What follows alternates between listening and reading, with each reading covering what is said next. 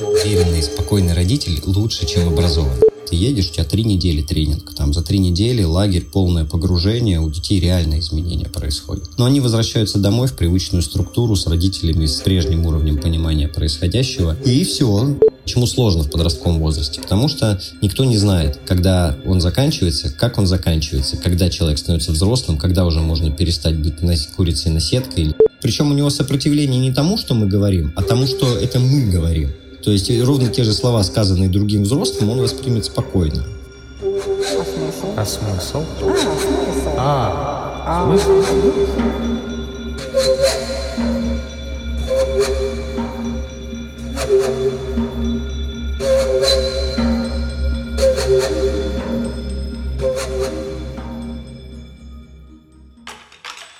Друзья, всем привет! Э, Меня зовут Тимур Жабаров. Всем привет, и это Маша Иванова. И с вами новый выпуск подкаста «А смысл?». И мы, собственно, с первой секунды, мне кажется, записи в этот раз уже э, ржем. Э, Не всегда так, потому что мы пишем этот подкаст обычно про какие-то серьезные темы, э, потому что разбираем всякие гуманистические социальные феномены и пробуем мы их как бы для себя назвать, во-первых, понять, что это за феномены, почему они нас заботят, как-то их назвать и, в общем, переупаковать понятными словами и себе как-то это в картину мира встроить. И э, сегодня мы решили, что пора бы уже разобраться с подростками. Ну, в общем... Ну, даже не столько, да, не столько даже с подростками, сколько с родителями подростков. Потому что, почему? Потому что у нас в гостях Никита Карпов, прекрасный психолог, э, который работает с родителями подростков, э, блогер, автор книг, автор передачи на радио «Маяк», если я ничего не путаю. Никита, привет. Да, привет. Каждый раз, когда слышу блогер, меня аж передергивает немножко. Вот знаешь, что прикольно? Буквально в прошлом нашем э, выпуске Наташа Бабаева э, наоборот говорила, что блогер — это единственный вообще оплот стабильности в ее жизни. Ну, в смысле, разные виды деятельности меняются, а вот этот вот э, бложек последние 7 или 8 или 10 лет, как бы ты методично в него строчишь, и вот эта вот блогерская идентичность отрастает. Блогерская идентичность. Это хорошо. Меня не отрастает. Слушай, это, это, видимо, какая-то любопытная штука, потому что я тебя читаю много лет уже. Мне кажется, у тебя прям только в путь получается это делать. Скажи, пожалуйста, как ты, в принципе, докатился до жизни подросткового психолога? Откуда начать? Сначала. Я, когда поступил э, в институт, я поступил на клиническую психологию. То есть это раньше называлось медицинский психолог. Ну, человек, который должен работать в больницах в помощь психиатру с не очень здоровыми людьми, с зависимыми и так далее. Но я две вещи про себя понял на первом курсе, что я не хочу работать с нездоровыми людьми и не хочу работать с детьми. И при этом же со второй половины первого курса я пошел шабашить в Ленинградский дом молодежи реализовывать городскую программу лидерства для подростков в подростковых клубах. Ну, я не знаю, все ли слушатели знают, что такое подростковые клубы. Это в каждом районе большого города есть место, где гопники зимой греются. Вот, и там обычно есть э, педагог-надсмотрщик. Вот. Ну, на самом деле, разные очень бывают клубы. У меня очень разные были С группы, каждой да. фразой просто Никита все жестче и жестче становится. Слушай, ну, у меня там были программы, у меня программа лидерства, представляешь, на полгода, а у меня группа 3 11-летние девочки. Вот это, наверное, самое тяжелое в моей жизни было. Короче, я начал работать, начал какие-то деньги на этом зарабатывать, и совесть мне подсказала, что надо бы пойти поучиться прицельно, потому что на первом курсе нас, конечно, не учили работать ни с людьми, ни с детьми, ни с группами, ни вообще, не быть психологами. Научили читать литературу. И я пошел поучиться в э, архитектуру будущего, психологический центр, дождался методического тренинга, отучился там три или пять дней, и после тренинга подошел, сказал, хочу у вас работать. Вот. И я, по-моему, первый был сотрудник, которого принимали через тест-драйв. Я проводил тренинг для психологов там, которые изображали из себя подростков. Вы навидались специалистов? Вот вы представляете себе 15 взрослых психологов, которые изображают подростков, с которыми они работают? Примерно как мы в начале подкаста. Тоже... Да, да, да, только хуже без жалости вообще к э, трепетному ведущему. Но и в итоге я там проработал в общей сложности, наверное, лет 15-17 с перерывами. А с подростками почему? Там рост профессиональный был связан в том числе с возрастом детей. То есть чем профессиональнее ты становишься, ну, тем к больше, более старшему возрасту тебя допускают. Такая странная была концепция, потому что это не очень справедливо э, с точки зрения сложности работы, на мой взгляд. Но вот в какой-то момент я дорос до того, чтобы работать с подростками, а так как мне на тот момент еще 20, по-моему, не было, я быстро рос. А у меня получалось. Ну, то есть мне легко было с ними контакт установить, навыков хватало и так далее. То есть это закрепилось как штука, которая мне легко получается. Вот. Ну и, собственно, все. И я на этом сосредоточился в какой-то момент. Я там побывал в разных свободных плаваниях, но вернулся к специализации своей, наверное. Но получается, что в какой-то момент от подростков ты перешел к родителям подростков. Слушай, это долгий переход был на самом деле, потому что всю дорогу и в этом психологическом центре тоже мучила, ну и всех специалистов специалистов мучает одна и та же история, что ты с детьми работаешь, ты как бы создаешь благо, ты видишь динамику, видишь изменения, а потом они возвращаются домой. И все, все эти изменения на смарку, по большому счету, ну, то есть там в лагерь ты едешь, у тебя три недели тренинг, там за три недели лагерь, полное погружение, у детей реальные изменения происходят. Но они возвращаются домой в привычную структуру с родителями, с прежним уровнем понимания происходящего, и все. И... В среду, которая изначально да, стала той да, причиной тех да, проблем, да. которые есть у ребенка. И я в какой-то момент момент уходил, мы пробовали чисто родительский проект делать, но тоже это очень тяжело. Мало родителей, которые готовы, не вовлекая детей, сами с собой работать. То есть на уровне почитать, да, сейчас родителей таких много, это замечательно. Я сейчас же не только с родителями работаю, я работаю с родителями и с подростками, но у меня там один из принципов, что я на консультировании, я не беру подростков без родителя. То есть я сначала всегда встречаюсь с родителем, я в конце всегда встречаюсь с родителем, и по необходимости между да, там, встречами. Я долго очень не работаю, обычно с подростками. Тоже не особо вижу в этом смысл. А, ну, бывают исключения, это если там старшие подростки, 16-18 лет, у которых свой собственный запрос, тогда я родителей даже не включаю. Там уже это не необходимо, на мой взгляд. Такая история. Ну и все проекты, которые инфопродукты, да, назовем их так, они только на родителей направлены. Я все-таки, конечно, истовая вера, что если родители подростков будут чуть больше понимать, что происходит, и чуть поспокойнее будут, то всем на, нафиг станет легче вообще этот, этот период. Слушай, а почему, как ты думаешь, у родителей подростков именно в этот период, ну, в смысле, становится так сложно, и все истерики происходят? В этом смысле я понимаю, почему э, у меня сыну 6 лет, э, 7, 7 лет. И я прекрасно понимаю, ну и как бы мы с командой, с подростками работали какое-то количество лет, и я понимаю, что э, в, со, в своем личном опыте, что первый там месяц, полгода, год с ребенком вылезают вообще все возможные истерики у тебя, у жены, у семьи, у бабушек, вообще у всех, у всех вокруг. И я могу себе это объяснить. Появилась новая жизнь, вообще перестро, перестроилось вообще все, весь этот пазл пересобрался, и ты вдруг начинаешь видеть какие-то свои штуки, которые тебя беспокоят, надо как-то с работы пересобраться, отношения с женой, новый человек, которому ты строишь там какие-то новые отношения. Здесь прям пачка стрессов, понятно, но обычно там к третьему, пятому, в особо интересных случаях, шестому году э, система как-то устаканивается, и все такие, ну, кажется, мы поняли, что происходит. А потом вот этот э, бадыщ происходит, и снова истерика по второму кругу или по третьему разворачивается. Почему так происходит? Слушай, ну, у тебя такой вопрос с утверждением, по большому счету, я не очень согласен, а, потому что... Это, это окей. Да, разные семьи, разные истории, в принципе, есть концепция возрастных кризисов, да, там, возвращаемся к нежно любимому всеми Льву Семеновичу Выгодскому. И по большому счету на каждом возрастном этапе, на каждом кризисе семья такую пересборку производит. Да, есть масштабное появление ребенка, меняет систему семейную. С подростком влияние на семейную систему тоже достаточно сильное, потому что он э, не может понять свое место в этой системе. Родители не могут понять. Он или еще ребенок, или уже не ребенок, а свою создавать систему ему еще рано, а в этой он уже в прежней роли не уживается и так далее. То есть сложно бывает на каждом периоде, там, с двух до четырех лет, когда кризис трех лет, тоже далеко не все вывозят, да, э, комфортно и спокойно. В 6-7 лет тоже кризис, переход в школу, да, там, суперадаптация вся эта происходящая, тоже тяжело бывает родителям, у них теперь школьник, и они теперь, это же не чатик в детском саду и не воспитательница, которую можно заловить, они теперь вообще нифига ребенки не знают, там, 6 часов в день, тоже, тоже переживают. Но подростковый возраст, наверное, всех пугает, во-первых, заранее. То есть э, это такое самое исполняющееся пророчество потому что, ну, есть мифология, что это прям беда. Иногда эта мифология подкрепляется, собственно, реальностью.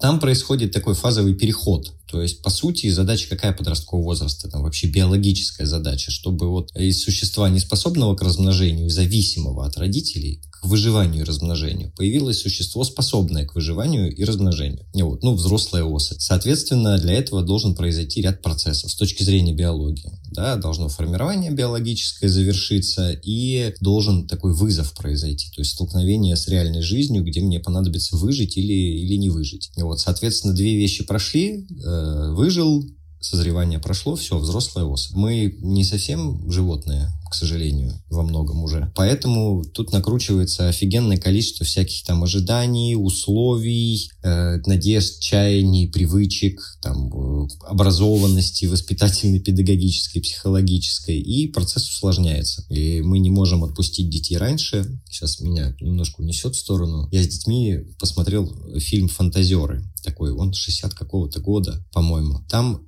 шестилетние дети где-то в Ялте, что ли. И вот про них история на основе рассказов Носова. Я сидел и весь фильм офигевал. Вот этот город у моря, горы, скалы. Шестилетние дети шарохаются на улице, лазают, играют в порту, сами бегают на другой конец города друг к другу там и так далее. И я понимаю, что сейчас, например, это 6, 6 лет. Понятно, что там другая реальность. Сейчас дети в 16 такой свободы да, не имеют и такого количества взаимодействия с реальной жизнью. Вот. И, конечно, это осложняет процесс. Но я отвлекся. Почему сложно в подростковом возрасте? Потому что никто не знает, когда он заканчивается, как он заканчивается, когда человек становится взрослым, когда уже можно перестать быть курицей на сеткой или родителем, когда отказаться от своих амбиций и так далее. И этот происходит сумбурный процесс, у которого непонятное более-менее начало, вот когда он начал хамить, там условно началось, совершенно непонятное завершение, вот, но нет на самом деле. Вот, совершенно непонятное завершение, непонятные этапы и непонятная роль каждого в этом процессе. И получается мутная история какая-то продолжающаяся. И один из участников процесса не очень в сознанке. Часто и второй тоже, как родитель, да, но ребенок-то точно. Я, маленький уточняющий вопрос. Я, я тебе сейчас вижу, Маша, отдам микрофончик, но я не могу не уточнить. Слушай, а вот эта вот э, неясность про, про то, когда закончилось и что внутри происходит, это э, потому что э, мы просто не образованные, и надо просто книжек как родителям почитать, или структурно-системно что-то за последние несколько столетий сломалось, и раньше было понятно, а стало непонятно. Сейчас более-менее все образованы.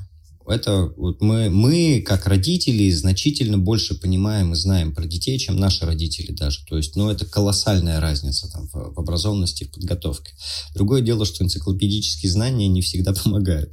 Это, в принципе, процесс мутный. Раньше просто, когда приходилось выживать, он решался иначе. Никто не погружался да, не было такого количества времени свободного, ресурсов свободных. Никто не погружался. Была социально наверное, оговоренная, не оговоренная, а традиционно сформированная граница. Вот ты до этой границы дорастаешь, до этого момента ты бесправная тварь вообще, ты ребенок. Тебя, если покормили, ты должен быть благодарен, да, а покормили тебя, если ты что-то полезное поделал. Вот, ну, условно. Как с собачкой говоря. слегка. По, по, да, да, да, примерно так. И ценность детской жизни совсем другая была. Вот после этого границы ты уже взрослый, из тебя спрос как со взрослого и ты уже можешь сам только себе заработать на покормиться. Где-то это было ритуализировано, где-то был инициация, да, вот этот процесс, переход, где-то это замужество было, вот, э, такой переход во взрослость. Но была граница. Сейчас эти границы, во-первых, нет, во-вторых, она плавает, то есть паспортный, получение паспорта не попадает сюда. Армия не попадает сюда. Переход в ВУЗ не попадает. То есть э, ни, ничто не может являться к сожалению, в социальном сейчас нашей социальной истории вот этой границей, переходом. То есть э, как бы 18 лет, да нифига, да, вот родители там до третьего-пятого курса ребенка оплачивают, потом ему снимают квартиру и проверяют, как он там прибрался. Это вот он стал взрослым или нет, да, произошел этот переход или не произошел. Это я не к тому, что стенаю, как в первобытном обществе было хорошо, а сейчас плохо, да, тогда было плохо, а сейчас хорошо на самом деле. Это проблема, связанная с подростковым возрастом и куча переживаний, и куча конфликтов и эмоций, это в том числе следствие нашей цивилизации, нашей развитости, гуманистичности, наверное, да, там большей образованности и всего на свете. Вот, потому что там можно идеализировать вот этот переход, да, и эту инициацию, но вообще-то ее не все проходили, да, а кто не проходил, тот умирал. И да, тут цена за взрослость, она такая, за взрослость некоторых она была такая. А сейчас, как ну, в школе принцип, что по самому слабому ученику тащат, да, так и в принципе на уровне человечества. Вот, по, мы тащим, пока можем. Какая-то другая у меня метафора была, но что-то я хрень ляпнул. Не, мне кажется, она, она очень похожа на, на, на жизнь, и это как раз то, что вызывает часто вопросики вообще к устройству общества. То есть мы как будто бы... Вообще из другой темы внезапно вылезла мысль. Мы когда-то занимались э, программами для э, подростков, э, и, и, и там всплыла тема, что государство очень много, очень много сил и времени тратит не только в России, а в целом в мире. Очень много программ, направленных на поддержку самых крутых, э, условный Сириус, условные лагеря, условные там тьюторство, гранты, вот это вот все. И с другой стороны, очень много, очень, очень много ресурсов тратит на то, чтобы поднять нижнюю планку тех, кто находится в зоне риска, вышел или попал в тюрьму, тех, у кого нет родителей, у кого мало денег и так далее. Если смотреть на общую пирамидку, э, людей, то это наверху 3, 5, 7 процентов, и внизу там типа 5-10 процентов людей. А абсолютная масса, а, ну как бы большинство тех, кто просто живет свою хорошую, среднюю, достойную, ну просто регулярную жизнь, они оказываются э, э, вне вот этого отдельного фокуса. Количество возможностей таких вот направленных поддержки, которые есть наверху этой пищевой условно цепочки и внизу, оказывается меньшим. И это было супер удивительно. Ну, я здесь не совсем согласен. Я не уверен, да, что у нас есть пространство для дискуссии, но ладно. Если возвращаться к нашим прекрасным подросткам и особенно к их родителям, э, я вот помню, ну, я как бы в двух ролях э, тут была. С одной стороны, как человек, который работает с подростками, с другой стороны, как мать, которая пыталась э, пристально разобраться с тем, что происходит. И в моей голове вот это вот условное взросление, оно выстраивалось как некая передача ответственности. То есть я почему-то презирала вот эту вашу концепцию про возрастные кризисы и считала, что значит, кризис это для лохов, а для, для настоящих, значит, пацанов это э, передача ответственности. А, и у меня было несколько таких вот точек, то есть подростковый возраст начался э, вот в нашей системе с того, что надо было отдать ответственность за чувства. Я прям помню, мы в подкасте с Наташей Рогали это обсуждали, э, когда ребенок пришел из школы домой, пожаловался на то, что вот что-то там произошло, я по привычке высказала свое мнение, как эту информацию надо обработать с точки зрения там, поведения и так далее, на что получила, значит, резкую, резкие вопли, что типа, мама, вообще не лезь, и вообще это все не про это. И, и я где-то полгода пыталась вникнуть, как бы это про что вообще, как бы что она хочет от меня. Вот, и поняла, что ей было важно именно вот самой осознать свои чувства по этому поводу и выработать собственную поведенческую модель. Потом еще один из исторических тоже периодов был, это вот наш разговор с Тимуром, я не помню, я рассказывала об этом или нет, когда когда у меня был шести, у нас был шестичасовой разговор в парке Сокольники, когда меня штырило на тему, что я должна ей отдать право на жизнь, на смерть и на ошибки. Я прям помню, как я это выговаривала, выговаривала, и в итоге вот пришла к пониманию, что, ну, как бы от меня больше ничего не зависит. К слову сказать, на следующий день мы с ней встретились после этого разговора, и она потеряла тогда все документы, ключи, телефон, вот вообще вот все. Всю жизнь. Вот, так что, да, и это было очень любопытно. А потом я подумала, что что, э, ну вот последний как будто бы оплот ответственности, который надо дать, это, собственно, финансовая ответственность. И вот это вот финансовый баланс, когда человек уже сам себе зарабатывает э, на жизнь э, и как бы обеспечивает вот эти все свои прекрасные хотелки, красивой жизни, вот эти все мнения, кто там токсичный, кто не токсичный, что ему там дали, что не дали, оно как бы уравновешивается способностью обеспечить себе вот этот вот баланс. Но я помню, как у меня, когда вот я исполнилось 18 лет, был было понимание такое, что ну, как бы возраст не определяет э, взрослость. Да? То есть человек вплыл э, в пространство взрослой жизни, она там начала жить э, в общежитии, я ее специально, специально готовила к этому и выпихнула ее, значит, в 17 лет э, в самостоятельное проживание. И мы обе были потом очень сильно довольны.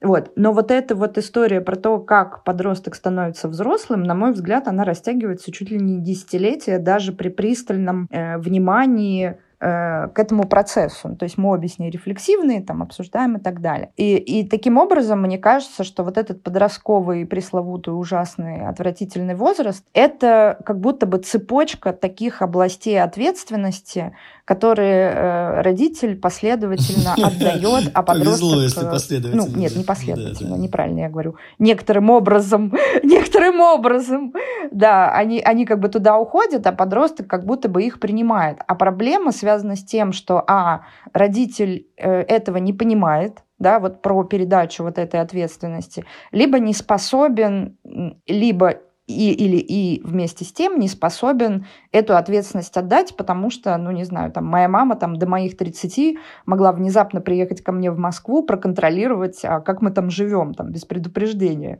Вот, и мне стоило там больших э, трудов, э, чтобы это все закончилось. Вот. И вот у меня, собственно, вопрос к тебе, Никит. Вот как это вообще концепция звучит? Не, ну, это про это, вот это вот взросление подростка, или там все немножечко сложнее? Ух, ну, оно, с одной стороны, конечно, сложнее. С другой стороны, все сильно проще, чем ты к этому вообще относишься. Давай так, ты не типовой родитель, да, э, совсем с твоим подходом. Таких родителей единицы. И местами ты, конечно, переусложняешь, на мой взгляд. Ты не спрашивал о моей обратной связи, но на.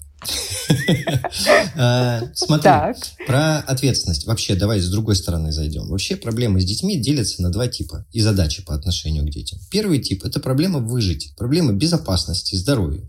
Да? Вот это все, что связано с выживанием. Второе – это наши хотелки. Чтобы он был умный, красивый, успешный, образованный, веселый, коммуникабельный. Вот это вот все, за что мы очень трепетные родители сильно переживаем. Когда ты говоришь про передачу ответственности, ключевая наша задача как родители сделать так, чтобы мы померли, а он жил, да, и смог там себя обеспечить, э, пару себе найти. Это тоже его уже проблема, не наша да, ну, хотя бы жил. В идеале, там, совсем здорово, если он сможет сделать себе жизнь приятной. Но вот про передачу ответственности, вот этот э, водораздел, то, что мы должны как родители, условно, я вообще концепцию долженствования так себе, но раз уж мы человека родили, то ну хотя бы давайте дадим ему инструменты выживания. А все остальное очень сильно зависит от наших амбиций, от наших концепций вот этих счастья, там, жизни и всего на свете. И э, притягивать это как то, какую ответственность мы должны ему передать, да, ну, это наши хотелки. Давай так, я бы так к этому относился. Безусловно, взрослость – это ответственность за свою жизнь. Вот это прекрасные, замечательные, абсолютно непонятные слова, вот, э, которые мы все очень любим повторять. Но жизнь – это вот, я бы делил выживание и дальше. И вот не надо, самое часто родители подростков совершают ошибку, они все, что дальше, вот все эти хотелки, если подросток туда не движется, они начинают воспринимать, как будто он не выживает. То есть они путают вот эти два порядка, и очень сильно напряженно и тревожно к ситуации относится. Ну, не будет он семи пядей во лбу, условно говоря, да, не поступит он в МГУ, не окончит он золотой медалью. Ну, это его путь, его жизнь. Мы сделали, что могли, мы ему эту возможность дали. Он, у него есть руки, ноги, голова, он умеет говорить, он умеет, он может заработать деньги, он знает, где там пойти устроиться промоутером, там, ну, условно я говорю. Дальше мы можем хотеть, мы можем поддерживать, мы можем стимулировать. Но вот э, передача ответственности заключается в следующем, что вот, это твое. А мы очень часто трепетные родители, внимательные, передачу ответственности воспринимаем как вот это твое, и здесь надо делать вот так. Надо там тщательно учиться, я не знаю, там быть умным, ну, то есть у нас есть некий KPI, что мы считаем переданной ответственностью. А переданная ответственность, когда у меня за это больше голова не болит. Вот это критерий переданной ответственности. Очень крутую штуку ты сейчас сказал про критерий, критерий выполненного, в общем, условия, критерий переданной ответственности. Как я понимаю, что она забралась? Не, ну я, конечно, оскорбилась. В какой момент? Я, конечно, оскорбилась, потому что, э, ну,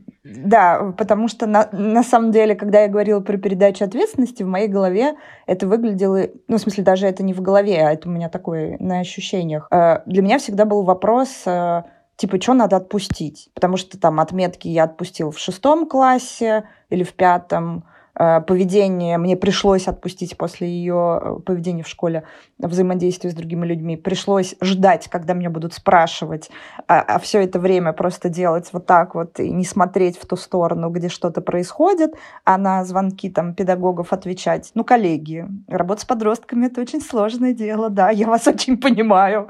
Ну, в смысле, я должна с ней поговорить. О чем я должна с ней поговорить? Вот, ну и так далее. Но на самом деле для, я понимаю, что для большинства родителей это действительно такая история, когда, не знаю, там э, с пяти лет ребенка, а он там, не знаю, может быть вообще в каком-нибудь аутистическом спектре, а мама там мечтает, чтобы он поступил в Гарвард, и, в общем, был прекрасен э, и защищал диссертации там какие-нибудь, и Нобелевскую премию получил. А вот в чем природа вообще этой истории? Ну, то есть э, я всегда это себе объясняла как недореализованные собственные ожидания, да, что мне не удалось э, в балетной школе поучиться, значит, пусть она ходит. Но, может быть, там все еще как-то поглубже. Ну, это один из вариантов, и он, ну, он присутствует, безусловно. Это тоже сейчас как и токсичность, да, там, и как и сепарация, это очень такая сейчас общепринятая концепция почти все родители про нее знают, и некоторые говорят, вот она у нас, реальная история, занимается этим, этим, этим. Это не потому, что мы этим хотели заниматься, да, это, то есть уже знают. Оправдываются. Да, ты понимаешь, я думаю, что корни все равно вот э, погружаемся обратно в социологию, философию и так далее. У нас много свободного времени, у нас, э, ну, вообще-то, у нас много ресурса, да, и э, мода ну, она такая уже несколько десятилетий, вот эта децентрированность, да, там большое внимание к детям, к тому, как они развиваются и так далее. Вот на стыке этого у нас появляются интересы, желания, амбиции, переживания – надежды, вот это вот все, да, вот все наши сложные истории в голове. И это все складывается на ребенка, конечно же. Вот. Э, и у нас, грубо говоря, есть возможность, чтобы он хорошо учился, да, там в деревне сто лет назад, о какой возможности шла речь вообще, да, там о чем. И, и, родители даже не думали об этом, и они не переживали, что ребенок э, не поступит в институт. У них не было этого в картине мира, да, вот такое там условное будущее. А сейчас вариант такой, вариант секой, то, все, пятое, десятое. И мы хотим, не хотим, мы вообще люди склонны формировать формировать ожидания. И мы формируем эти ожидания. Мы столько в него вкладываем. Мы сейчас не, не по 10 детей мы рожаем, да, там, а по одному, два, три, и мы в них вкладываем, мы, мы свой вклад замечаем, и мы так или иначе хотим условной отдачи да, ну не нам так уж и быть, а миру, да, вот, чтобы он стал прекрасным. Но тоже это не очень справедливо получается по отношению к детям. Получается ком таких вот надежд, ожиданий и чаяний. А в подростковом возрасте первое, что делает подросток, он говорит, вот тебе дуля, да, не, не хочу я э, действовать так, как ты говоришь. Причем у него сопротивление не тому, что мы говорим, а тому, что это мы говорим. То есть ровно те же слова, сказанные другим взрослым, он воспримет спокойно. Но так как у него сопротивление по отношению к нам, у него задача отделиться от родителей, а мы же сейчас еще, у нас связка-то сильная, очень сильная, сильнее, чем требуется, на мой взгляд, в биологии и психологии, э, то, э, да, открещивается от нас и от всего, что мы транслируем. То есть родителю важна учеба, под откос пойдет учеба. Родителю важен порядок, под откос пойдет порядок. Все, что полезное транслирует родитель, пойдет под откос. Ну, по крайней мере, будет вызывать сопротивление. А дальше там зависит от личной энергии там, родителя, подростка, от отношений всего на свете.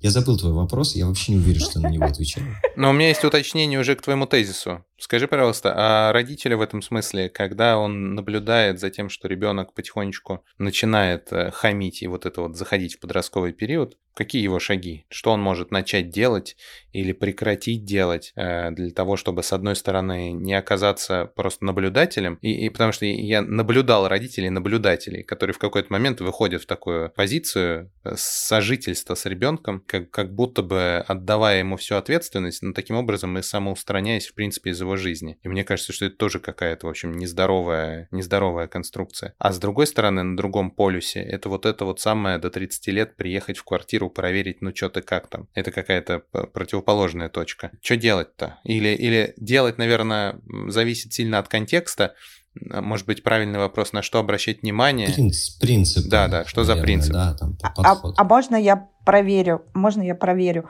У меня была на эту тему лекция э, где я, значит, выделила три, кажется, роли. Одна роль э, — это роль инвестора, потому что ты по-прежнему в это вкладываешь. Вторая роль — это роль психолога по запросу, потому что все-таки бывают моменты, когда это существо становится, регрессирует обратно куда-то в 10, в 8 и говорит, мама, папа, что делать? Мне непонятно. Вот. А все остальное, ну, как бы да, ну, в целом это такая поддержка и тыл, которая направляет и дает пространство. Сейчас, Никита, все. Ну, это справедливо про старших подростков. Угу. Там меньше наша включенность. Единственное, я, может, плохо понимаю, кто такой инвестор, но мне это больше похоже на благотворительность, кажется. В отношениях с подростками, я имею в виду. Когда инвестор, мы же ожидаем, что оно выстрелит. Единорог у нас появится. Филантроп. А, Миллиардер. Красавец Про принципы.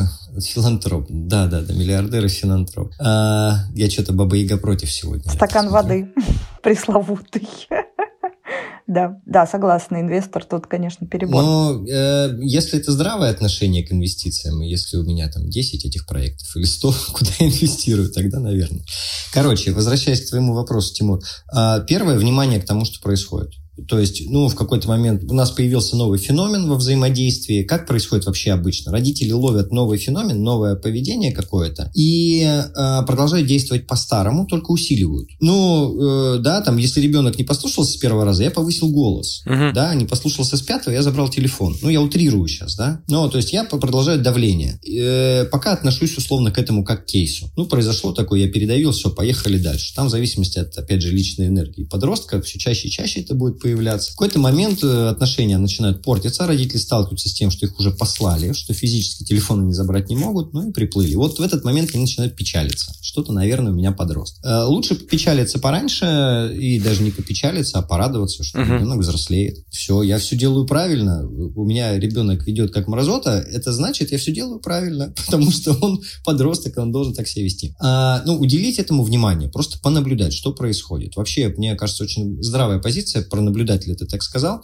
а, а для родителей, мне кажется, она важная. Я не всегда знаю, что делать, я не всегда понимаю, что происходит. Я могу взять паузу и понаблюдать. У меня есть э, партнер, с которым мы сплавы делаем семейные, и он постарше меня, там лет на 15. И очень такой погруженный, психотерапевтичный. Вот у него такой подход. Вот я, говорит, решил э, с темой денег у себя разобраться. И я, говорит, понимаю, что мне нужно годик-полтора за этим понаблюдать. И это супер подход вообще я понаблюдаю, я пойму, что происходит, и вот тогда я пойму, что я хочу поменять. Чума. И вот мне кажется, с подростками очень важная тема. Я и говорю, да. Годик-полтора понаблюдать, да. это, конечно, нужны сталь, стальные нервы, вот, э, за подростком наблюдать, это можно, да, постареть раньше времени. Но какое-то время взять, а что происходит, да, вместо того, чтобы действовать реактивно, хорошо бы разобраться, что происходит, а потом сформулировать, а я что хочу-то, да, чтобы он обратно слушался, ну, похоже, что он взрослеет, уже так не будет. Ну, в этот момент хорошо бы подчитать там умных психологов. Здесь должна быть э, ссылочка на твой телеграм-канал и на твою книгу, да? Да, или на книгу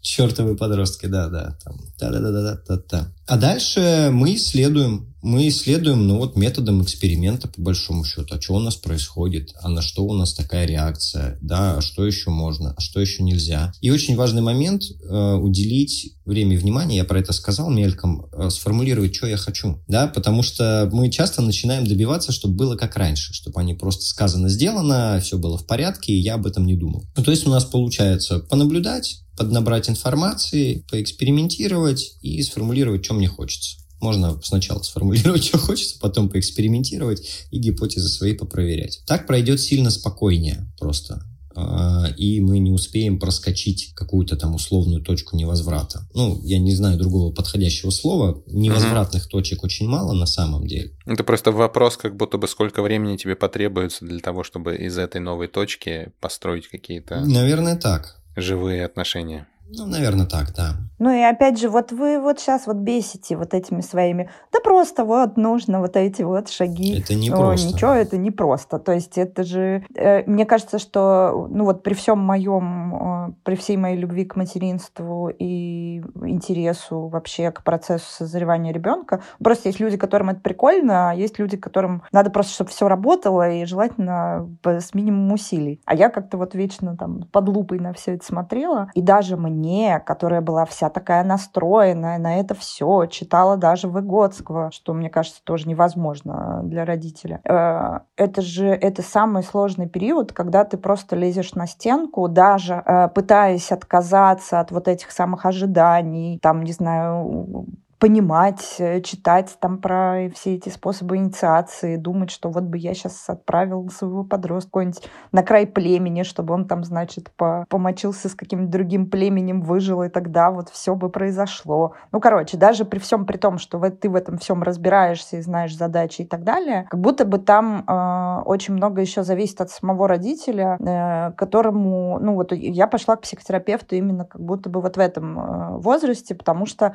ну, это просто тупо слепые пятна. Я помню свои какие-то переживания. Я сама от себя была в шоке, что я выдаю такие реакции. И, и, и вообще для меня это явилось большой неожиданностью. Э, то есть мне кажется, что помимо того, что мы вот понимаем как родители вот эти пункты, о которых ты сказал, как будто бы есть еще какое-то поле, которое нужно себе создать, чтобы э, ну, кукуха оставалась на месте. Это очень важный момент. А, даже несколько здесь аспектов. А, ну, давай так. Все сложности в жизни проще проходить личностно зрелым людям. Угу.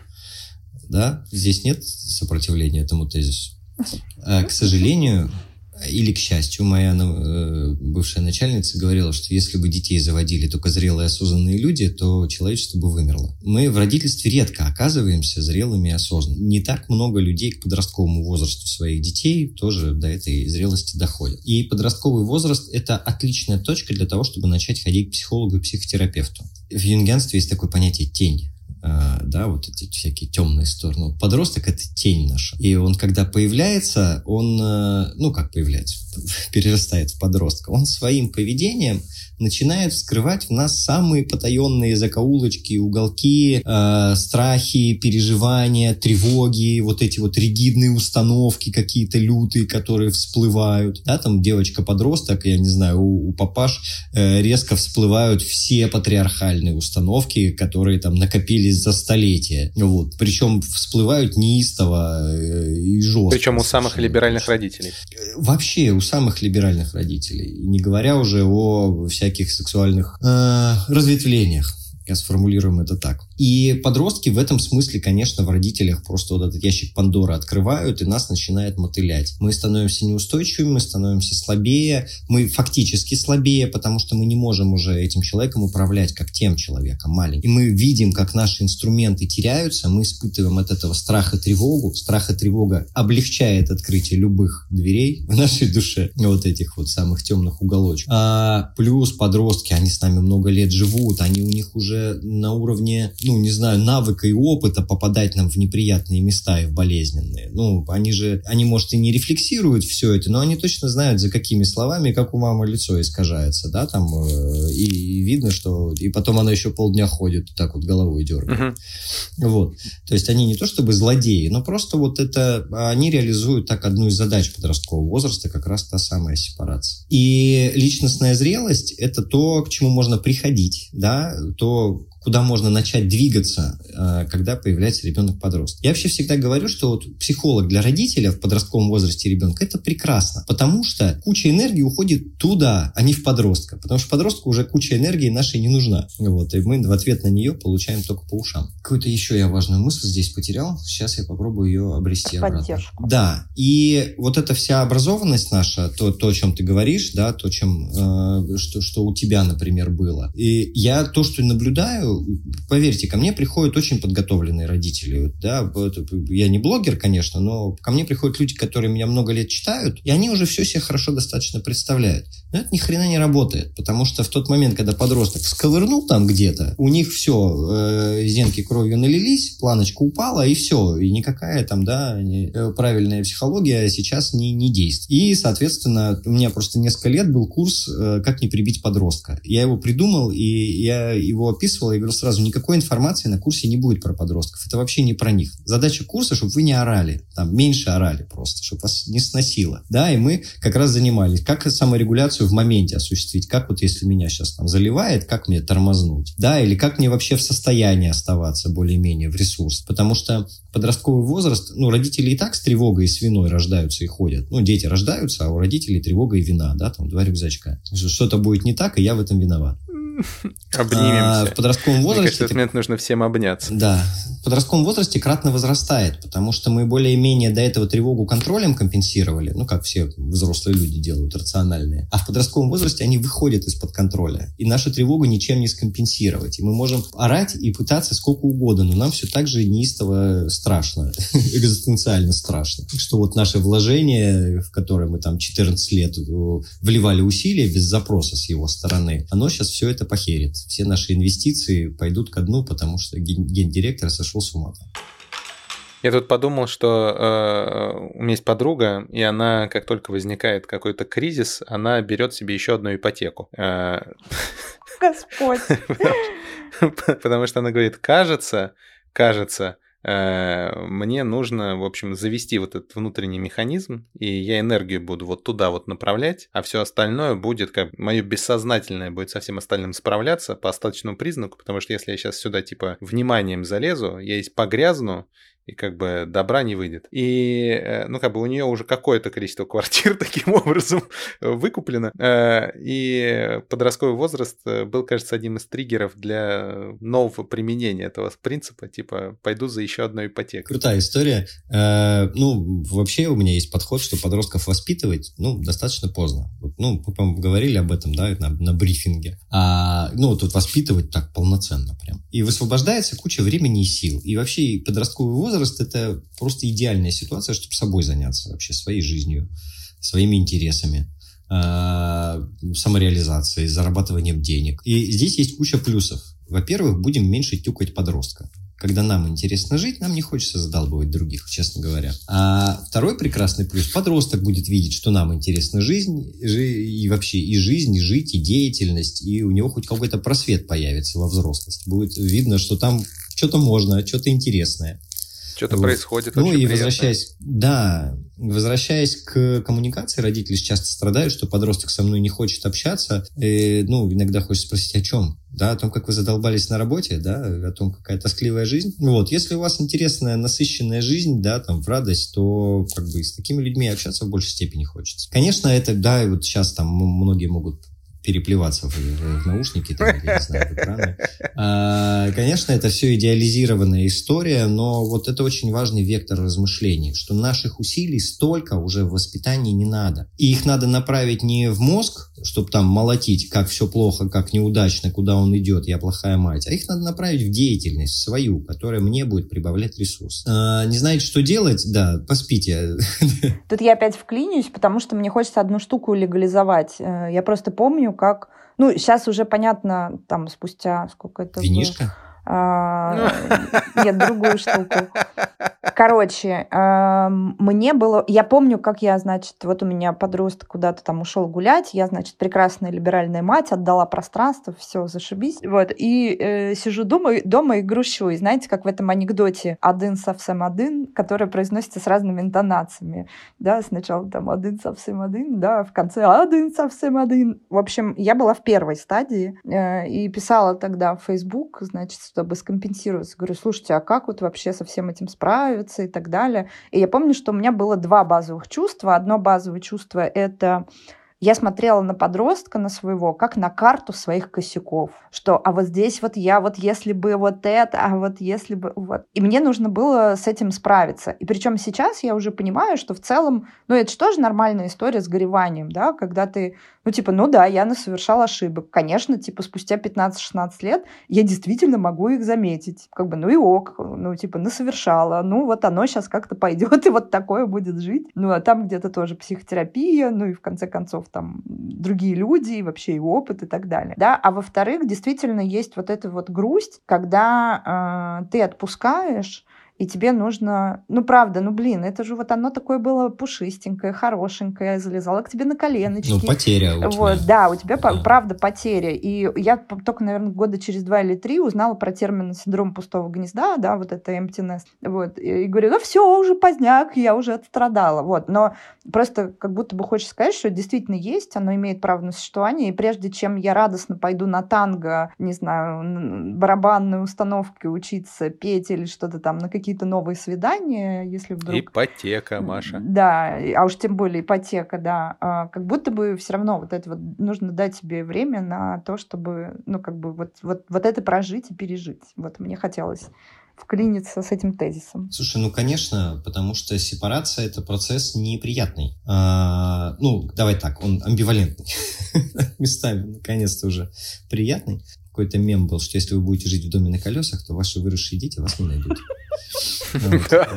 Это было, это, мем, родившийся из конкретной ситуации, когда американская пара продала свой дом, села в дом на колесах и отправилась путешествовать по стране. Вот, собственно, с этим посланием. Да, да, да, да. Мы теряем то, что у нас... Э, мы теряем иллюзии, да, честно говоря потому что, ну, опыт мы не потеряли, у нас все это было с ребенком, а мы теряем иллюзии и наши нереализованные хотелки какие-то и так далее. Вот, да, этот переход произошел. Ну, ок, потеря, мы грустим, конечно, это важно, отгоревать, отгрустить и все на свете. Про синдром пустого гнезда, мне кажется, это чуть другая история параллельная, это про то, когда я уже не знаю, куда себя применить. Вот у меня часть моей идентичности была это родительство. Я туда столько вкладывал, особенно если родители, которые много вкладывают, я туда столько вкладывал, я столько учился, все ради них там, ну, в крайней степени, да, а это им не надо теперь. И, и что? И получается, что куска меня просто не существует. Он не нужен больше, его можно выкинуть на помойку, и меня нет. И вот это вот э, для меня про это mm. пустое гнездо. И вот это к психотерапевту, да. То есть одно это грусть потери того, что было, или того, на что я надеялся, а второе это как раз вот про то, что часть меня пропало. И вот это надо наполнять и насыщать. Вот, тоже мы в таких сейчас психотерапевтических империях... Э... Нам ок. Мне да, ок. Ну, я, я, я твой вопрос э, я твой вопрос вспоминаю, просто какие там части в нем были. И, и, и, и, и, и действительно родители не успевают погрустить. Это правда. Э, вместо грусти занимаются самобичеванием, где я что-то сделал не так. То, о чем ты говоришь, карта моих ошибок. Сейчас полегче с этим становится. Ну, во-первых, люди, а, об этом говорят, то, что я вижу на консультациях. Б, уже более-менее самостоятельно справляются. Я вижу, что все нормально, условно. Вот. Я одна из... Ну, есть некоторые вещи, в которые я верю. Вот. И эту веру я транслирую, когда я что-то говорю, с людьми работаю. И одна из таких вер маленьких у меня, это что мы в моменте всегда действуем наилучшим образом, на который мы способны сейчас. И вот эта способность, она просто из кучи факторов складывается. Мы можем быть дохрена образованными, но мы там две недели пахали, как черти вообще, да, для того, чтобы закрыть ипотеку, там, условно говоря. И в моменте у меня ресурсы на донышке, а у меня сейчас сложная ситуация. И я из этого донышка со всей своей образованностью, я вот что смогла лучшего или смог, то и сделал. И вот это, ну, одна из штук, которую стараюсь родителям транслировать и о чем разговаривать, что, ну, мы точно хотим хорошо. У нас не всегда это получается, это тоже факт. Мы точно накосячили, это однозначно, потому что вообще, по большому счету, воспитание – это косяк на косяке, это слом на сломе, да, это мы ребенка открутим, ломаем, царапаем, там, попинываем, э, исходя из каких-то своих представлений. А он все равно живет. Не, неосознанно, а он все равно живет, да, и своей жизнью, плевав на наши представления. А, и вторая, наверное, важная штука – я же с родителями... Э, приходят родители подростков подавляющем большинстве случаев, когда уже жопа. Или, по крайней мере, когда у них уже запредельная тревога. Никто не приходит в 10 лет э, поговорить на тему, слушайте, похоже, у меня скоро будет подросток, давайте мы про это побеседуем. Такие люди Инстаграм читают. Вот. А, запрещенная в России социальная сеть, экстремистская организация, страшный злодей. И приходят э, с Э, очень часто со страхом, что все поломано, я все поломал, да, осознанные взрослые люди большие деньги платят, и говорят, все, я все разрушил, я не понимаю, как жить дальше, вот что мне с этим делать. Вторая вера, наверное, очень важная, что э, имеет смысл разбираться с той точки, вот с которой мы начали разбираться. Мы как бы давайте мы ритуально сейчас голову пеплом посыпем за все, что было раньше, и будем разбираться, а сейчас-то мы что можем сделать. И это очень важная история, мне кажется, когда вот мы начинаем с подростками разгребать, потому что родители все время уносят в прошлое. Какой он был, как у нас складывалось, он уже там мимими, там бла-бла-бла, все было хорошо, он все доверял, там рассказывал, а сейчас бяка там козяка. Я говорю, здорово, что у вас есть эти воспоминания, здорово, что у вас есть этот опыт, он никуда не делся, он у него в душе кирпичиками остался, у вас в душе, да. Давайте сейчас разбираться, что мы хотим, что мы имеем, да, и куда мы будем двигаться. Опять я на выдуманные вопросы отвечаю. Не, нормально, нормально. Нет, слушай, на самом деле то, что ты сейчас проговариваешь, у меня так просто так резонирует и очень-очень громко, потому что э, я живу, опираясь на подобную веру э, будущее, про то, что имеет смысл смотреть в будущее, ну, с той точки, в которой мы сейчас находимся, э, потому что нет никакого шанса, что бы то ни было сделать в прошлом. А я думала, а И я прям, думала, ты скажешь, да. что вся твоя вина, которая у тебя существует по поводу всего, сейчас куда-то вот упаковалась. А, это тоже. С этим, с этим не сложнее, но тоже. Знаете, еще что подумала, что, ну вот условно там 10 лет назад э, не было... Ну, я себя чувствовала каким-то первопроходцем во всех этих вещах. И классно, что мы сейчас вот это все обсуждаем, но особенно классно, что есть э, Netflix, кажется, еще не запрещенный в Российской Федерации. Просто а, отсутствующий официально. Ну, как бы да, но все мы понимаем, на котором последние несколько лет появилась куча гениальных совершенно э, сериалов про подростков, которые, ну, особенно вот Sex Education, который в последнем сезоне, по-моему, вообще под корень разобрал все, что можно разобрать про психологию подростка. А еще история, тоже мне очень нравится сериал, который называется «Джинни и Джорджи», тоже мы его обсуждали, по-моему, с Наташей Рогаль, где э, еще и показывают показана вот эта вот история про взаимодействие матери, которая сама еще не является зрелой личностью, но которая очень хочет вложить в своего ребенка вообще максимум. И вот их э, взаимодействие, в том числе коммуникационное, и там такие отличные э, горки эмоциональные, когда ты, значит, рыдаешь, там, разделяя это все, а потом ржешь там через пять минут. Вот. И как будто бы э, действительно, ну, для меня это как будто означает, что, ну, все уже, общество, кажется, начало признавать, что действительно подростковый подростковый возраст, там, э, вот он, вот он так устроен. И э, в том же Sex Education там есть э, такая утопическая, на мой взгляд, школа, которой, ну, прям созданы все условия для того, чтобы там ты мог там и это, и то, и пятое, и Они десятое. и там умудряются херни натворить, обрати внимание.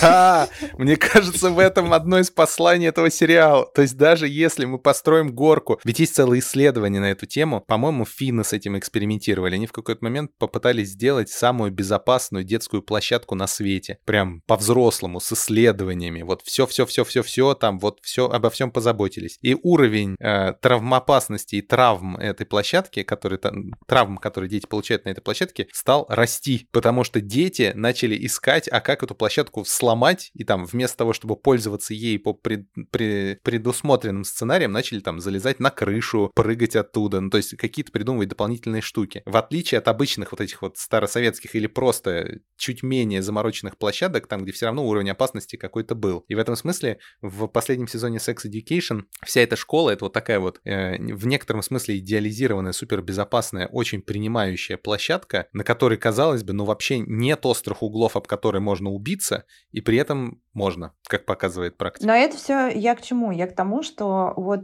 когда-то я читала ту самую книжку про племена, где было сказано, что подросток проходит инициацию через уход на край племени, войну там, ну или просто выживание э, в одиночку. А, а сейчас у нас, э, значит, подросток включается, ну, по крайней мере, в нашей стране, он включается в гонку за ОГЭ, ЕГЭ и поступление, э, либо при, примыкают к каким-то маргинальным слоям, либо и то, и другое одновременно. Значит, как показывает практика, так тоже можно. Вот. Э, а если вот подумать э, и попредставлять, и меня вот поражает, кстати, этот тоже феномен, наверное, надо что-то почитать на эту тему, что мы все вроде бы признаем, что должно у нас появилось больше ресурса, больше свободного времени, больше безопасности и так далее, но при этом в поведении детей, да, мы как будто бы создаем им э, максимальные вот эти вот колпаки, да, в виде вот этих социокультурных штук, что ты там должен поступить, тебе нужно, значит, учиться, вот тебе репетиторы, вот тебе это и то. Э, и совершенно нет таких, ну, традиций, по крайней мере, создавать как раз-таки площадки для свободного выбора, свободного экспериментирования и так далее и тому подобное. Вот как ты, Никит, себе этот, не знаю, для меня этот парадокс, но, может быть, для тебя это не парадокс, объясняешь? Э, и как, может быть, ты думал, как должна выглядеть э, социальная институция, в которой подросток правда решает свои задачи в обществе. Я услышал твой вопрос. Я не все понял. я тебе сразу честно скажу. Я уточню, если что. Я можно чуть-чуть назад отмотаю к тому, что ты говорила, и к тому, что Тимур говорил. Вопрос, как должна выглядеть институция, где нормально, адекватно развивается подросток со всеми его Это я запомнил. Про сериалы. Они всегда были. Большая часть всегда была снята про подростков. И в большей части сериалов всегда можно было увидеть то, о чем ты говоришь. Модели и все на свете. Это тоже интересная очень мысль про то, что мы можем взять ровно столько, сколько у нас есть опыта и насмотренности. Mental capacity. Да, наверное. Вот. И когда ты говоришь про последние 10 лет, с высокой вероятностью это означает, что последние 10 лет тебя эта тема живо интересует, и ты много про нее читаешь, и ты там везде там условно это видишь. И там человек с образованием или с интересом э, смотрит сериал, я не знаю, там «Пингвины моей мамы». Охерительнейший сериал совершенно. Если не смотрели, посмотрите. Про подростков. Э, смотрит его одним образом. Я его смотрю там совершенно другим. И вижу, ни хрена себе, вот это прям про подростков рассказано. Вот это ничего себе. Вот. Хотя там не сказано там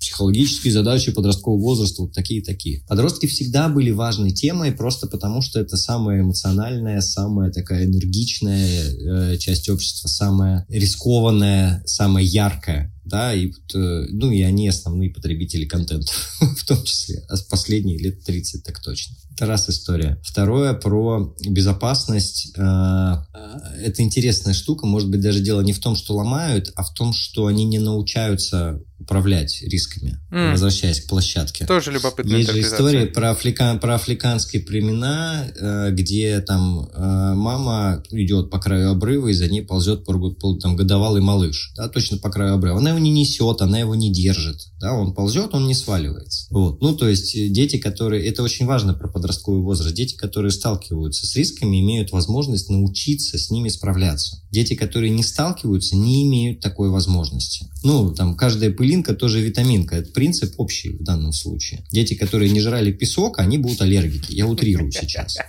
Вот. И э, с подростками похожая история. Когда мы супербезопасную среду им создаем на снежинки, они выходят в жизнь снежинки, да, поколение снежинок. Вот есть же такая история. И вот это одна из дискуссий сейчас. Вот мы там столько внимания уделяем, там и чувствуем все на свете, они там выйдут в реальную жизнь, ну и так далее. Вот. А, это на самом деле хороший переход, Маш, к твоему вопросу про институцию. Да блин, они сами все это делают вообще-то и без нашего участия. У нас, как у взрослых, есть видение, куда да, чему их обучить. У нас есть видение по soft skills, да, там 4К, сингапурская модель, там чертов ступе, чему их надо научить. У меня, как у психолога, есть видение, чему, э, да, нам надо обучить. У педагогов есть видение, у государства есть видение, кто нужен через несколько лет, условно говоря. У футуристов есть видение, да, что будет происходить. И мы, исходя из этого, какую-то мутную картинку лепим себе. И мы имеем право, как взрослые, создавать ситуацию, в которой мы обучаем. И подростки пока еще не очень решают решают там внутри, находятся они в этой ситуации или не находятся. Ну, то есть на уровне «я больше не пойду в школу» они, конечно, решают, но,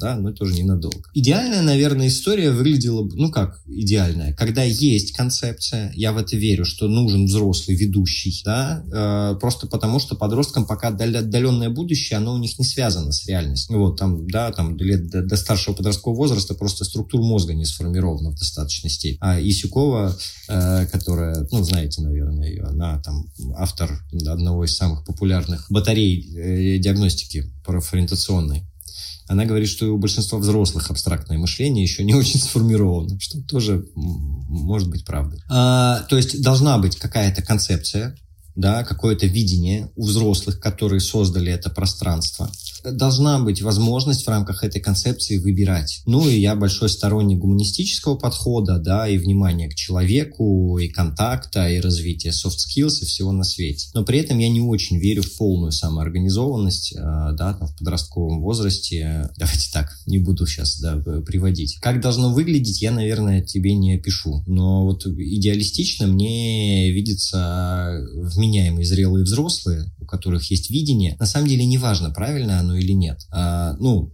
наверное, уж совсем в тоне не хотелось бы, но любое, в рамках которого подросток может исследовать, выбирать, пробовать, действовать, получать результат, получать обратную связь и так далее. Ну, как будто бы ты задал э, прям принципы. То есть, с одной стороны, некоторый вектор, к которому это движется, и некоторая картинка будущего, на которой можно опереться, потому что своей нет. Ну, раз. Да. Не потому, что ее нет вообще, а потому что она, ну, как бы формируется в процессе там опытами и книжками прочитанными, фильмами посмотренными мыслями подуманными. А с другой стороны, пространство, в котором этот эксперимент в целом возможен. Ну, то есть вот это вот какая-то доля свободы, отданной, как Маша говорит, ответственности, принятой на себя, и вот это вот возможности ошибиться, столкнуться с последствиями и как-то с кем-то каким-то образом и с реальностью. Абсолютно. Не в выдуманном в мире. закрытые школы я не верю. Я вспомнил просто историю. У меня коллега работал с подростком с социальными страхами. У них часть работы была в кабинете, а часть они ходили в магазин. Они решали очень конкретные задачи. Как выйти на улицу, как сориентироваться. И вот работа с психологом, пожалуйста. Да, там, как в магазине сказать, что ты хочешь. Вот такая штука должна быть. Здорово, если рядом есть взрослый. Где-то я такую классную метафору видел или слышал. Не, не вспомню сейчас. В общем, задача взрослых, чтобы они не убились. И в рамках вот этого не убились, они могли делать, что хотят. И иногда им надо подсказывать, иногда их надо поддерживать, иногда их надо утешать, иногда им надо подкидывать просто потому, что у них узковатое видение. Вот и все. Примерно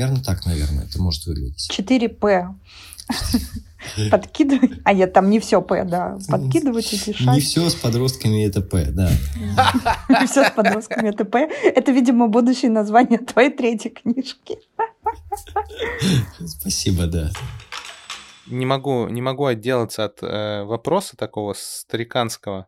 Где ты его взял? Э, а, а, знаешь, мне кажется, я его такое количество раз слышал, что он уже у меня просто где-то отпечатался в голове. А, он звучит таким образом, типа, мы же выжили, и вообще с нами все было хорошо, и как бы, и чё? Обычно родители, а еще чаще бабушки, дедушки, когда видят всякие вот эти вот наши прыжки с пританцовываниями вокруг детей, иногда умеют выдавать подобные тезисы, типа, да вообще, отстань, все будет хорошо. Мы выжили, и они выживут. Нормально все будет. И у меня по этому поводу много разных мыслей, и как будто бы позиция моя плывет. Потому что, с одной стороны, конечно, ну, в смысле, подростки супер адаптивны. Они навигируют в современных технологиях, в современном мире очень хорошо. Но при этом у них как бы Видят они столько, сколько видят, много чего не видят, происходит все настолько быстро в мире и с такими тектоническими переломами, что хочется как будто бы их от этого застраховать. А с третьей стороны, э, страхуя от чего бы то ни было происходящего, мы как будто бы сами оказываем медвежью услугу, потому что создаем какой-то инкубатор, в котором не сможем долго продержать, ну точно не сможем. Мы, мы конечны. Да и вообще как-то жить в инкубаторе грустно и уныло. Хочется жить жить жизнь живую, с эмоциями разными и с рисками в том числе. Это ты сейчас пересказал сюжет 80% фильмов про подростков. Да,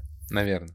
Наверное. А, я вспомнил два. А, я вспомнил Леди Бёрд, прекрасный совершенно, очень его люблю. А, а еще один про девочку, которая родилась в семье неслышащих родителей. И, а, и она хочет петь. Как бы она выбирает карьеру певицы родом из семьи неслышащих родителей. Это что-то должно быть супервыгодное. Еще не успел посмотреть. А вопрос такой, где эта граница безопасного, безопасного? Опять же, я понимаю, что все сильно зависит от контекста, и когда ты находишься в Владивостоке, Москве, Сан-Франциско или в племени в каком-нибудь в Индонезии, эта граница очень разная. И ее нельзя, наверное, провести по какому-то очень конкретному месту по земле. Но мне очень понравился принцип, знаешь, э, одного британского папы. Он тоже, хотел сказать, тоже блогер, как и ты, но понял, что если бы ты был рядом, то бы сейчас меня стукнул. Да нет, ну, в общем, не, не просто блогер. И он говорил таким образом, типа, каждый раз, когда мой ребенок планирует сделать какую-то штуку, которая, кажется, закончится недобрым делом, я себе задаю три вопроса. Сколько я готов потратить времени, чтобы занести последствия? Сколько я готов потратить денег, чтобы занести последствия? И какой физический а я добавил бы еще и псих, психологический вред, я готов э, ребенку э, позволить себе нанести. Ну, как бы максимально честно. Типа, руку готов позволить себе сломать, а вот глаз выбить не готов все равно буду страховать. И вот я понимаю, что для себя я, когда я это в сознанке, и у меня хватает ресурса в моменте себе такие вопросы задавать, так стараюсь себя спрашивать. Не часто это получается. Чаще всего я несусь куда-нибудь там с э, попыткой спасти падающего откуда-нибудь ребенка, конечно же, хотя можно было бы позволить упасть. Как у тебя это устроено? Есть ли какие-то вот эти вот э, перила у этой лестницы, на которые ты время от времени опираешься, когда становится не в моготу? И бывает ли у тебя такое не в моготу? Я чуть потерялся немножко немножко. Мы сейчас про границу безопасного исследования да. или... Границу безопасного исследования. И э, почему, почему я ушел в Магату не Магату, сейчас поясню. Потому что э, обычно, когда мы начитанные, классные и вообще разбирающиеся в психологии с каким-то количеством лет психотерапии и на высоком ресурсе, то мы можем контейнировать очень разные проявления и подростка, и ребенка, и себя. Ну, в смысле, мы, кажется, справляемся с жизнью. Но в тот момент, когда две недели мы пахали на ипотеку, а потом ребенок вдруг выдал что-то такое, мы проваливаемся до, ну, как бы, базовых того, настроек, что в нас да. встроено. Абсолютно. И до, до, до этих базовых настроек, которые мы, ну, там, до какой-то степени, конечно, успели проработать, и там что-то там поднастроили к базовым настройкам, на что мы тоже можем уже приземлиться и делать это бессознательно. И вот я пытаюсь в себя встроить вот эти три вопроса типа на, на уровень базы, типа, чтобы я проваливался туда. Больно, плохо. Ой, можно я далее. расскажу прекрасную историю, которая иллюстрирует э, полную бессмысленность твоего вопроса? Ну, спасибо. Давай. Значит, история, история такая. Э, ну, те, кто меня знают... Я не могу перестать смеяться.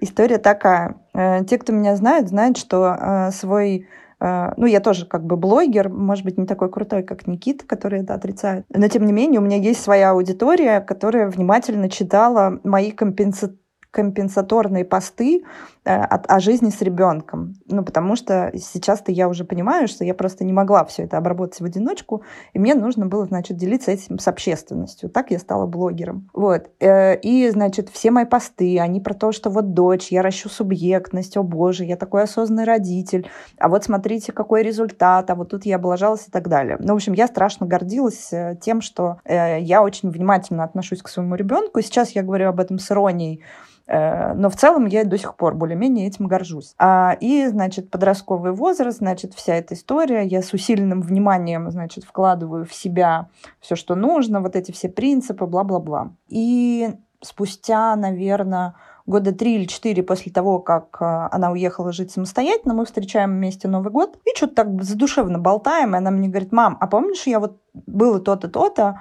когда я вот потеряла вещи, там, что-то, что-то. И дальше идет такой нарратив, а, про то, где она была, как она проводила время на самом деле, а не так, как я думала, и что там целая была, в общем, драма, и я слушая этот нарратив, понимаю, что я могла бы ребенка там потерять просто в этом. А я вообще ни сном, ни духом, осознанная мать, значит, гордящаяся и все остальное. Э, и у меня были такие двойственные чувства. С одной стороны, как бы я-то вроде так все прям пристально и пятое, и десятое, а с другой стороны, я отдавала пространство, и она в этом пространстве прекрасно справлялась с рисками, как говорит Никита, и в целом справилась. И я об этом вообще не знала, и узнала об этом спустя три года, просто потому что, ну, мы как бы вот сохранили хорошие отношения, а так могла бы и не узнать даже, что она где-то там вот что чем-то занималась. Вот. И, в общем, вот такая история, демонстрирующая бессмысленность твоего вопроса, прости. Mm, подожди, я не согласен с тобой. Я, я, я только про контролируемые контексты. Я полностью согласен, что огромная, бесконечная и все нарастающая часть жизни по мере взросления ребенка становится вообще тебе неизвестна.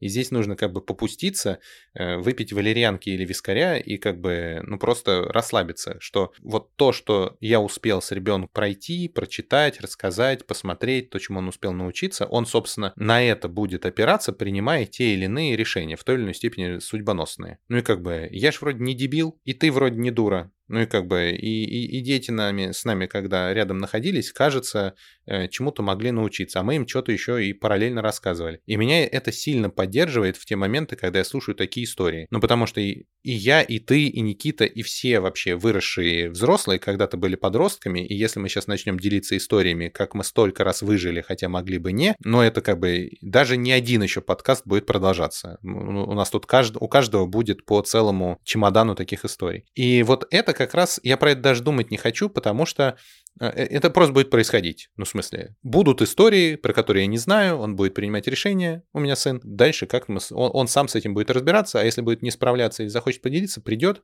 я покусаю локти или что-нибудь еще, и буду стараться его активно поддерживать в том, чтобы он дальше с этим справлялся в своей жизни. Но есть ситуации, которые происходят и разворачиваются непосредственно передо мной. То есть вот то, о чем ты рассказываешь, это происходит в тени, в слепом пятне. Про это прикольно узнавать, но тогда, когда ты уже ничего с этим не можешь сделать. А здесь вот прямо перед тобой, или вот-вот того и гляди, развернется какая-то штука, и ты-то знаешь, и дальше нужно каким-то образом ту часть собственного родительского, заботливого вот этого вот чуть-чуть курицы на сетке в мужской версии э, ос- ос- остращать, кажется мне. И я вот про это думаю, что с этим делать? Я очень часто думаю, что уверенный и спокойный родитель лучше, чем образованный. С точки зрения формирования стабильной психики у ребенка. А иногда банан это просто банан, иногда не надо рефлексировать, да, и э, ну, не над каждой ситуацией там надо себе задавать вопросы, готов впоследствии увозить или не готов. Вот. Э, я слышу твой вопрос как про маленьких детей. У меня, ну, младшему там почти 5, да, и вот твой вопрос, например, очень мне ложится. Я, когда там про старшего э, думаю, ему там скоро 11, э, уже не ложится этот вопрос. То есть э, просто потому, что это младший, а можно я залезу на эту горку, или он перед тобой бежит да, там в 11 и старше, ты не в курсе по большей части, что там с ним происходит. Такого, что он, э, ну, я не знаю, папа, можно я пиво попробую, да, вот, вот из этой серии. Ну, такое, наверное, да. Но тут ты так себе ряд вопросов задашь, начиная с того, почему я пью пиво при ребенке, вот, э, там, да, и заканчивая, а что я хочу, какая у меня вообще концепция по поводу алкоголя там. Вопрос про меру ответственности, он очень прикольный, мне очень нравится. Я так про правила дорожного движения у меня есть концепция, но не про родительство. Ну, там на самом деле на родительство тоже перекладывается, что я могу нарушить правила при сочетании трех факторов. Первое – это безопасно для меня и окружающих. Второе, я не создаю помех окружающим. Третье, я готов платить за это нарушение. Ну вот, по-моему, вполне себе границы допустимого поведения для там, ребенка. Очень круто, как будто бы это вообще границы суммирует и резюмирует вообще какие-то здоровые отношения к договоренностям и правилам. Вопрос Дальше, понимаешь, э, терминология, что мы считаем безопасностью. Да. Я, возвращаясь к твоему вопросу, я точно так же. У меня есть ресурс, я могу себе все вопросы задать. Я могу выделить ребенку поляну и хоть у, это уколотись тут. Я смогу тут, да, там, рану залечить там или что-то еще. Я понимаю, что он с обрыва не навернется сейчас. Все, я встал около этого обрыва, а вот твоя поляна, пожалуйста, все, что хочешь. Это если я в сознанке. Если я в несознанке, я точно так же беру его за руку, говорю, так, пойдем. Да, как бы, я сейчас с двумя детьми был в отпуске неделю. Я, я всю жизнь так не орал. Потому что мы были в незнакомой стране, в незнакомом городе. Они когда вместе собираются, их там разносит обоих. Вот. Какая психология к чертовой матери? Лишь бы все живые остались. Я ведь еще же понимаю, что... Ладно, безопасность, а я же еще про ресурс понимаю. Если мы вышли утром, а вернемся домой вечером, я понимаю, что все должны дожить до вечера, более-менее в состоянии. И что это значит, что сейчас вот это мы не можем сделать, потому что все устанут. И вот попробуй объясни там четырехлетки или десятилетки, почему мы сейчас тут не упоримся в хламину, да, э, по какому-нибудь поводу, а пойдем дальше. Многие знания, в общем, многие печали, Никита, кажется. Никита, расскажи же про книжки. Э, и я как бы сделаю такую тоже подводочку. Э, в общем, про что я очень сильно расстраивалась и почему я люблю все эти сериальчики сейчас, которые вот в доступной форме вот это все показывают. И если там э, правильно к этому относиться, то можно увидеть э, за конкретными ситуациями конкретные выборы, с которыми встречаются подростки. И я не согласна, что 10 лет назад было то же самое, потому что я вот, например, посмотрела фильм «Тренер Картер», который вышел в 2005 году, и там самое главное было застроить всех подростков, чтобы они поступили в университет, и у них не было вот этого вот выбора, там, идентичности и так далее. А майор Пейн, например, ну, во-первых, да, контекст изменится. А майор Пейн, пожалуйста, прекрасный, душевный, он и строит, а при этом Да-да-да. настраивает, устраивает человеческий контакт. Ну, как бы да. вопрос, что, что мы можем увидеть да, в да. том, что происходит. Вот. А, но я всегда страдала от того, что мне нужно лезть э, в выгодского или возрастную психологию, чтобы понять, э, а что происходит. Ну, то есть, как бы вот, э, и я к этому относилась так, что вот я, я родитель, вот у меня ребенок, вот есть задача, мне нужно понять вообще, какая задача, мне через менеджмент как-то проще было себе объяснять эту всю историю.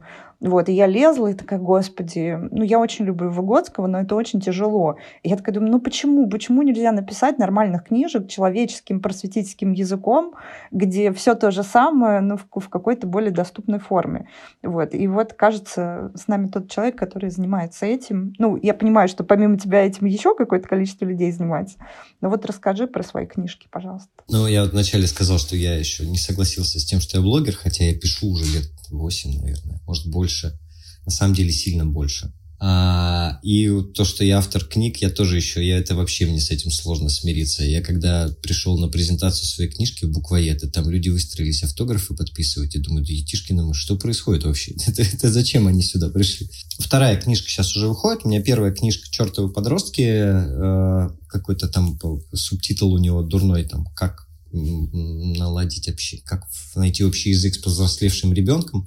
Короче, у меня вообще моя концепция, когда я пишу или когда я что-то рассказываю, рассказать понятно. И э, мало то, что понятно, умные все более-менее, а еще так, чтобы это зацепило и оказалось принято. Вот это можно было принять как информацию. И вот это та задача, которую я решаю. Мне, у меня получается писать, мне там радостно это дается. А, и вот мне очень хотелось как раз такую книжку, потому что книжек про подростков хватает. В принципе, вся информация про подростковый возраст укладывается в там несколько листов А4, вот если совсем по-честному. Я, кстати, самое содержательное в жизни, что видел про подростков, это методичка какого-то Ярославского университета. Я ее в PDF нашел э, в Гугле.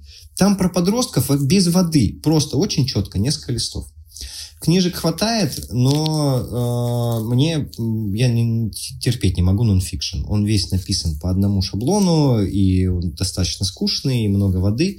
Вот мне вообще по-другому хотелось. Получилось не, не так, как я себе идеалистически представлял работу над книгой вообще.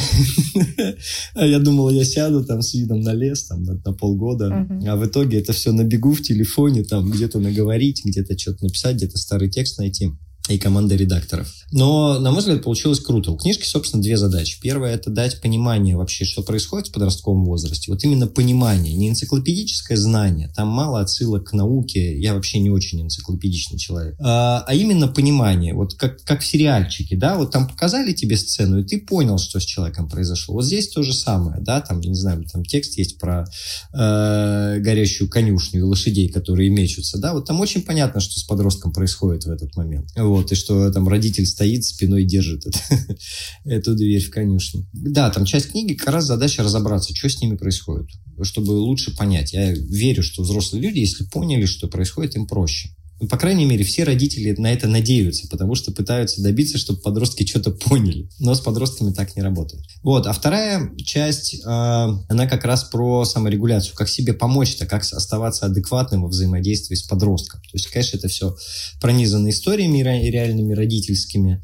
Э, ну и написано, как я пишу э, на мой взгляд, легко, весело эмоционально. То есть мне, мне до сих пор приятно так думать. Вот, это книга «Чертовы подростки». А вторая сейчас книжка вышла э, или на днях выйдет. Но она в Литресе точно уже появилась, и я аудио сам читал. Вот это, кстати, офигенный опыт.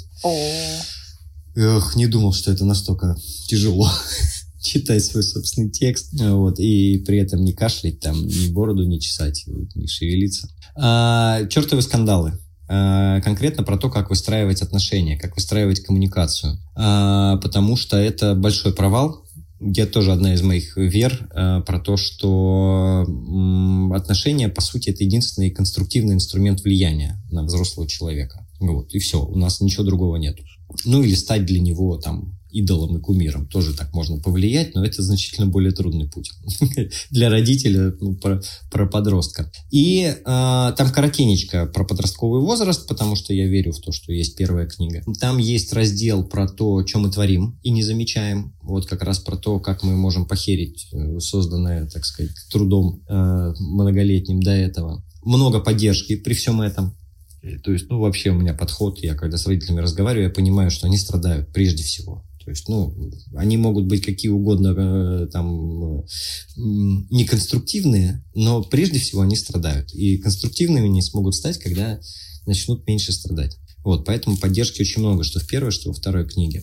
Вот есть раздел про то, где мы косячим, и это возможность увидеть, потому что мы очень много чего не замечаем. Да? Например, родители меньше всего замечают обесценивание, которое мы транслируем по отношению к нашим детям. А это для подростков это очень болезненная штука. А есть раздел, где я с разных сторон вообще просто набрасываю разные подходы к отношениям. То есть люди все очень разные, и что близко одному, не близко другому. И мне задача здесь, ну, чтобы разные люди увидели, а как еще можно взглянуть на эти отношения ну, я не знаю, там в, в семейной терапии, например, э, один из базовых подходов, что мы отношения выделяем как еще одного участника терапии, да, что вот есть муж, есть жена и есть отношения. И это очень крутой подход, который меняет вообще восприятие. И он а, изменен, ну, э, когда восприятие поменялось, у нас и стратегия меняется автоматически. Поэтому я верю в концепции подхода и в сдвиг парадигмы, я очень верю. Вот. И есть раздел, который конкретно помогает вот это свое видение расширить, парадигму сдвинуть. Ну, не знаю, например, э, прям конкретный пример приведу. У меня клиент был э, папа, который не живет с сыном, но хотел с ним наладить отношения. И мы в какой-то момент разговаривали про то вообще, как отношения устроены между людьми. Я ему задал вопрос, из чего, по-твоему, вообще отношения состоят? Да, на чем они основываются. И он мне сформулировал концепцию, она мне безумно нравится, я ее использую, она очень крутая для анализа вообще. Отношения строятся на том, что мне другой человек симпатичен, ну вот чисто эмоционально, симпатия, э, да, антипатия. Интересен, ну вот прям интересен как источник, и полезен. И соотношение этих трех факторов дает нам разные отношения, от рабочих до любовных. И очень прикольно оказалось. Очень простая концепция, да, она такая человеческая, понятная. И можно посмотреть, насколько подросток на самом-то деле мне интересен, симпатичен и полезен. И насколько я ему интересен, симпатичен и полезен. Вот, и таких, таких вариантов там, ну, хватает таких подходов. А, и еще одна часть – это очень конкретно про навыки коммуникации. Я очень часто сталкиваюсь с тем, что для меня, ну, я там учился разговаривать, учился консультировать. То, что для меня является базовой нормой, для большинства людей базовой нормой не является. Потому что они этому не учились там 15 лет. И там я очень просто про навыки коммуникации. Какие, да, там, слушать, задавать вопросы, э, давать обратную связь, эмоциональная поддержка. Вот, вот в чистом виде. Что надо делать? Этот раздел, он, конечно, полезен со всеми людьми. Я вообще считаю, что навыки общения вот в чистом виде, навыки коммуникации – это один из школьных предметов должен быть, чтобы чисто попроще было с другими людьми. Ну, и еще один раздел очень крутой, я всегда очень благодарен людям, которые мне читают и пишут. Это цитаты родителей. А, у меня всякие спецпроекты были, да, там персонально задуманные, классные, где родители и подростки высказывались. И вот там есть прям цитаты, они сгруппированы по задачам. Например, там есть офигенский раздел. Я задавал вопрос, какое одно действие, на ваш взгляд, улучшило ваши отношения с подростком? Одно конкретное действие. И там офигенная энциклопедия получилась. Они очень разные, эти вещи. Или как вы поддерживаете подростка. Тоже ж непонятно. Вот это вот охламона, как его поддержать. А там прям родители расписывают, и очень круто это почитать. Вот. Книжка классная. Да, я поддерживаю. Мы обычно как-то завершаем все наши разговоры какими-то э, основными мыслями, которые э, хочется вынести и забрать с собой дальше. А тут я понимаю, что я просто получила огромное удовольствие и даже нечего особо и забрать. И надеюсь, что наши слушатели тоже получили огромное удовольствие. А в комментариях э, в нашем телеграм-канале мы выложим ссылочки на Никитин канал. А, хоть она отрицает, что он блогер, но у него там несколько десятков тысяч подписчиков. Вот. И на книжечки, потому что, мне кажется, они прекрасны. Офигенно. Кажется, кажется, я дождусь выхода печатной копии и приду к тебе за автографом. Приходи обязательно, я с удовольствием. Никит, спасибо большое. Мне кажется, получился очень крутой ну, разговор. Ну, спасибо, да. Мне было прям приятно с вами побеседовать.